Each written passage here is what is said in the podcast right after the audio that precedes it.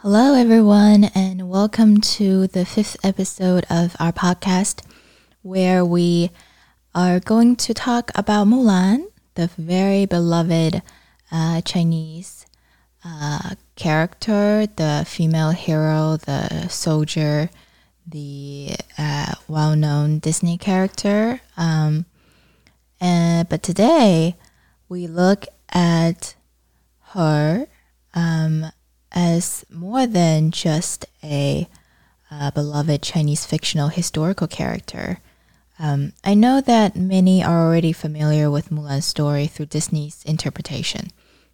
While the Mulan Princess Warrior um, description is not 100% the same with the historical Mulan uh, in its original historical context, uh, which is actually from a uh, poem uh, written. Uh, we don't know the author really, but um, she was originally from a poem, um, a character in the poem. Um, but I would say the essential character, the plot, the point of view, the setting, and the theme in Disney um, are all honest dis- uh, depiction of her. There's much that's been written already about Mulan and her story. So today I want to talk about her as a character in the 21st century, as both a character that inspires imagination, but also a character that generates revenue. Today we talk about Mulan, Disney, and their relationship with the Chinese market. Um, so the five years and 200 million spent in the making of the live action spectacle movie Mulan may not be significantly higher than the average cost of making live action versions of classic cartoons for Disney in recent years. As we know, for um, like Beauty and the Beast, um, for Aladdin, um, Disney poured a huge amount of time and money and resources. But um, the making of Mulan, how it has been received, not only business implications, but also specific policy implications for Disney, which is different from um, the the way that Aladdin and um, Beauty and the Beast and other um, live action um, really, really, I guess, um, means for for Disney. So I think it's worth taking a closer look at how different aspects of Mulan's production and reception shows Disney's current and potential future attitude towards arguably its most important audience and market group, the Chinese market. Specifically, today's podcast, I want to examine Disney's choice in filming part of the film in Xinjiang, where many suspect that the local ethnic group are put into re-education camps and uh, forced to follow certain education under the party. Um, and we also examined today in our podcast Disney's um, deliberately staying silent when they're questioned about this and um, their choice of not naming the region in their credits, which has received global backlashes. Um, so it's not good um, for Disney in its PR campaign, of course. So in Mulan's case, it is evident that Disney's earnings are closely entangled with institutional settings and geopolitical relations between US and China, and the continued instability in the political sphere thus carry a significant weight in private companies' financial activity, and in this case, Disney's revenue. Um, and with a closer look at how Mulan is received, I think the often quoted cultural differences in taste is a surface level concealment of deeper differences in legal environments, macroeconomic and socio political conditions between US and China. And fundamentally, what determines the earnings for Disney's production um, and for Mulan and other products is opinions Opinion in uh, a liberal democracy not only reflects what is implicit in people's mores, culture, and background practices, but also delineates a thought pattern that is not to be refuted. One can have different opinions on Disney movies. However, if a movie's making touches on certain deep ideological lines, and in this case, Chinese government's agency accused of human rights abuse, um, then the sides are set, and um, a certain individual, uh, the audience member, would fall into crippling ostracism if he or she is not in line with the prevalent sentiment. So, to support Mulan um, as an audience member or as a filmmaker, as someone um, in um, in the society that is um, outside of China um, will be seen as, in a way, supporting the political forces behind it. So there is a pressure over the soul in a manner immensely more powerful than just mere physical coercion for the audience to say no or to not go watch this version of Mulan um, and for people to question future collaboration between Disney and China. And moreover, Disney's Mulan is not uh, that well received in mainland China, although it is a beautifully made film, um, and I quite like it. Um, but um, it was not as great as people had anticipated. Um, according to the general reviews um, so far, um, which this poses a greater challenge for Disney to to cater to an increasingly picky Chinese market. As the New York Times wisely points out, the mixed reception for Mulan in China underscores the enduring challenge that Hollywood faces in trying to make films about Chinese stories that have both broad appeal and the ability to captivate moviegoers in China, its most important overseas market. So, with a massive population near 1.4 billion, Disney is increasingly relying on China for its major production ticket sales. Um, and it is especially essential as the pandemic continues to hit worldwide, forcing governments to close down movie theaters and other entertainment venues that China as the only major economy which has rapidly and efficiently recovered. Um, and this um, this line I, I thought is very um, very on point um, by Stanley Rosen, a professor of political science at the University of Southern California. He said, "You have to be very careful before you shoot a script, knowing how big the Chinese market is." To make sure you get China right. Um, this he said during an interview with CNBC. And in this live action version of Mulan, the writing uh, the writers eliminated almost all foreign and superstitious elements and changed many parts of the plot line from the original cartoon, which entails deleting characters like Mushu, casting an all Chinese cast, and having most of the parts filmed in China to fit itself into the standards set by the Chinese government. And Chinese uh, China's official censorship guidelines, in fact, prohibit many things, um, which generally limits what movie production can do, both in China and outside, um, if they want to, uh, if they want to ever uh, get into the Chinese market.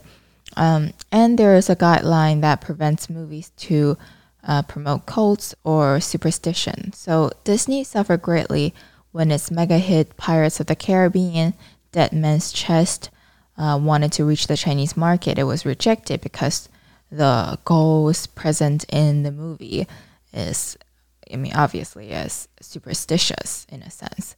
Um, and therefore, this time, Disney almost tailored the Mulan story into a film to make sure it successfully airs in Chinese cinema and caters to the popular taste. However, this is exactly the point that drew backlashes from China. And the country is too proud of its ancient history and culture to let a foreign enterprise interpret it, or worse, to appropriate it.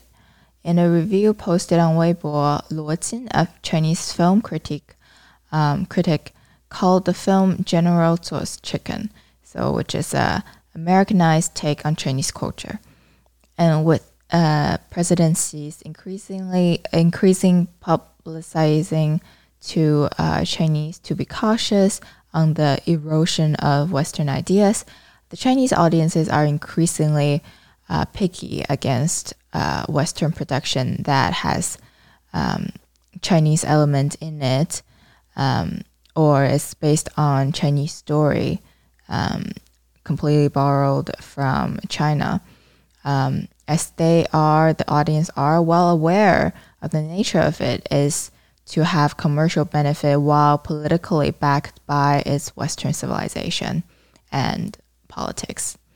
And the Chinese film critic also puts it in a timely fashion on Global Times, which writes um, uh, by uh, which is written by Shi Wenxue, this film critic. Um, he said that um, the poor box office performance of Mulan in the Chinese mainland market is not surprising because it failed to tell a Chinese story in an accurate and attractive manner.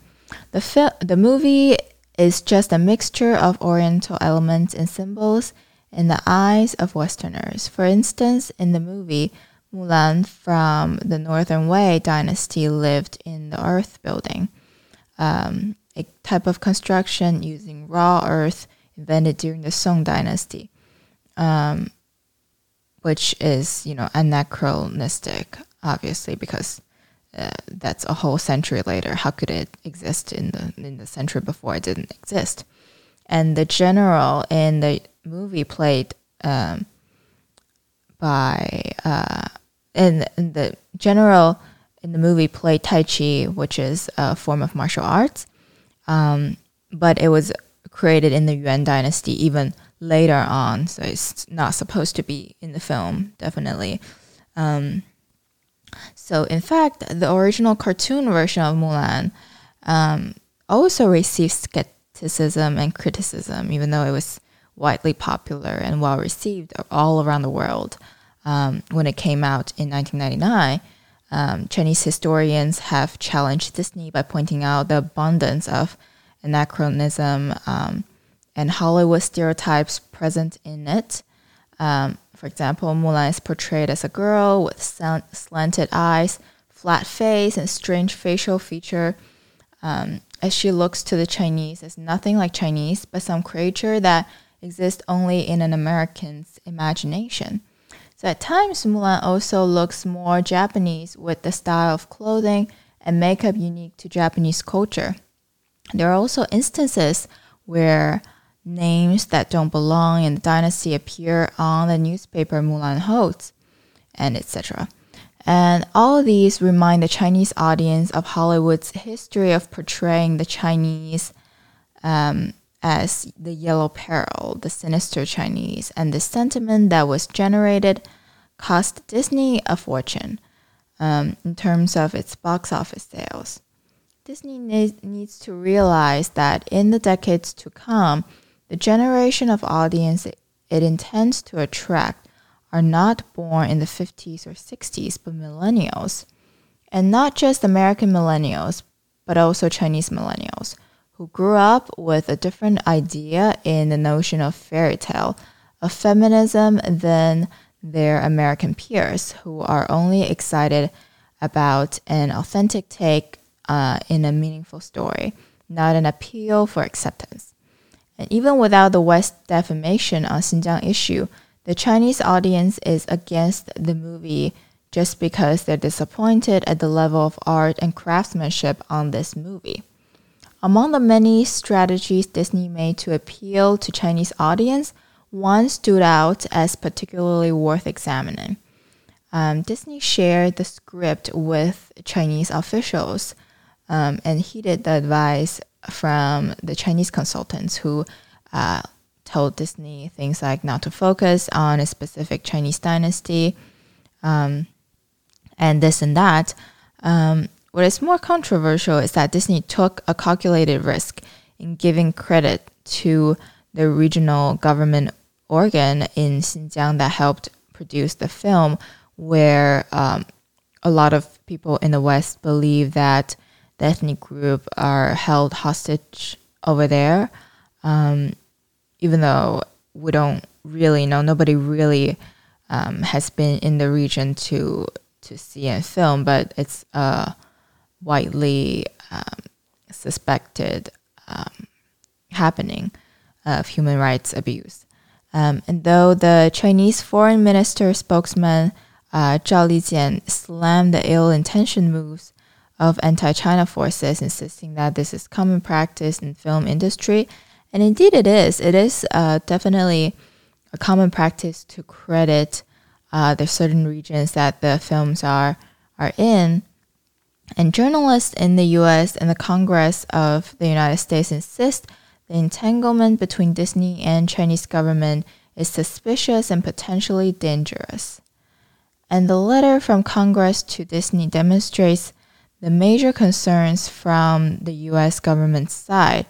Even though it is directed at Disney, it is really a bullet that shot through Disney to the CCP. Uh, what lies underneath the dilemma is a reconciliation between core principles in American democratic system and the core values with Chinese communist rule. And the National Basketball Association also struggled in a similar manner. Last year, when a general manager from the Houston Rockets shared an image to support the pro-democracy protesters, uh, protesters in Hong Kong, it led to NBA to be banned in China and cost the league millions of dollars. Is Disney oblivious to the Xinjiang human rights issue? The answer is not a simple one. On the one hand, Disney is vocal and affirmant on its commitment to supporting human rights issue, diversity, equity, and inclusion. On its other hand, it chooses to not interfere in China's human rights violations, and this is just what Chinese government wants and demands no meddling with Chinese domestic government as a foreign power, and it is exactly what Disney followed. Um, and in the obedience, is the obedience to the Chinese government going to continue as Disney's dominant strategy in um, in approaching China or um, attracting the Chinese market? Um, as we can see, that the Chinese government co-owns uh, 5.5 billion Shanghai Disney Resort, which, according to Disney ex- executives, is the company's greatest opportunity since Walt Disney himself bought land in Central Florida in the 1960s. Um, of course, Disney is also investing a lot of money into upgrading the Hong Kong Disneyland in hopes of creating a must visit attraction for families. The for profit model is pushing Disney to be involved more in its Chinese market, and the momentum is not seeing a decline soon.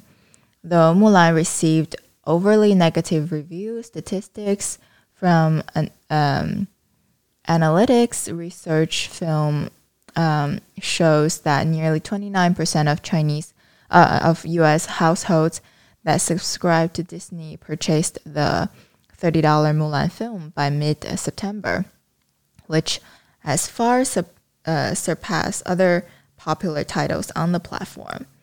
In the hope that the United States had a few decades ago, where China would follow Japan's trajectory uh, of becoming a democracy uh, and transform itself into a country, you know, like with values um, of uh, Western democracy, liberalism, and all uh, seems more and more to be an American dream instead of a Chinese one.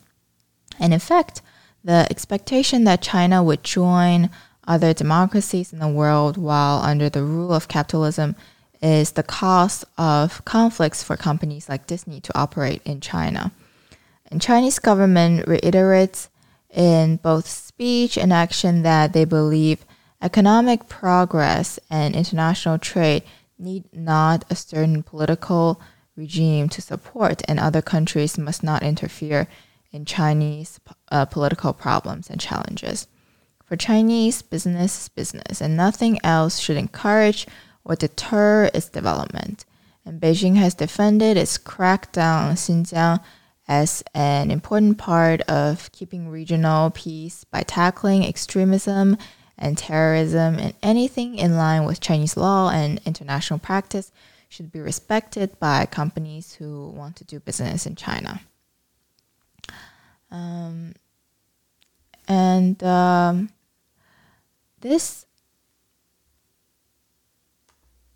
And as we can uh, see that there are really a lot of risks and assumptions in the future of Disney's um, relationship with with um, the Chinese government, with producing a um, film with Chinese elements. Um, and the way that Mulan's launch has been um, a bit disappointing as a tentpole film for the company has raised questions about the long-term sustainability of Disney's tentpole business model.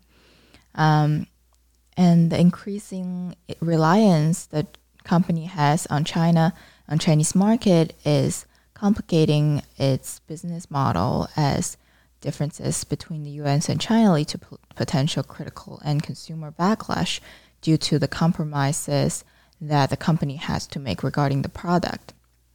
And China is rapidly shifting from a potential source of growth and potential future revenue for Disney to an essential part of its recurring of its business units, in particular studio, entertainment and parks and experiences and products. Disney has made significant compromises on its film content, as I've shown in this case study of Mulan, in order to earn access to the limited foreign titles that are allowed to be shown in China each year. The revenue generated from these titles, such as Avengers, uh, Endgame, form a lucrative portion of total global box office sales when successful. But when they fail, as in the case of Mulan, they may review the downsides of such compliance. And Disneyland Shanghai was supposed to represent one of the final long sought prizes in Disney's goal to access the, and benefit from the Chinese market. The tentpole model's success depends on translating box office success into success in their theme park properties around the world. So paying attention to what happens when favorable uh, tailwinds fail to emerge when a tentpole film fails in China will be crucial. And crucially, after having spent so much um, money and uh, people and resources on constructing Shanghai Disneyland and expanding Hong Kong Disneyland, Disney now has physical assets that are vulnerable to a worsening of US and China relations. And while growing risk to Disney's ability to reliably generate and grow China revenues may not spell the end of their decade long success with their tentpole film model, it probably poses the greatest material risk yet to the model, with stagnant US overall box office growth for the past five years and the unclear impact of the extent of lasting uh, redu- reductions to theaters and theme park visits, the risk to Disney's signature strategy have never been greater. And Disney has a rare opportunity due to the extent of negative um, reception to Mulan and increased use of um, DTC products um, due to the pandemic to the pandemic to grow a new business, Disney Plus and their DTC streaming services. And the growth of these services, and in particular Disney Plus, can potentially successfully offset and even exceed due to greater market size and growth potential, the increased risks and potential lackluster performance or even decreased revenues from China due to underperformance of products in the Chinese market and uh, increased tension between the US and China. Um, and it is difficult to pro- to project Disney's reliance on the Chinese market due to the ongoing impact of the pandemic to the company's core business unit.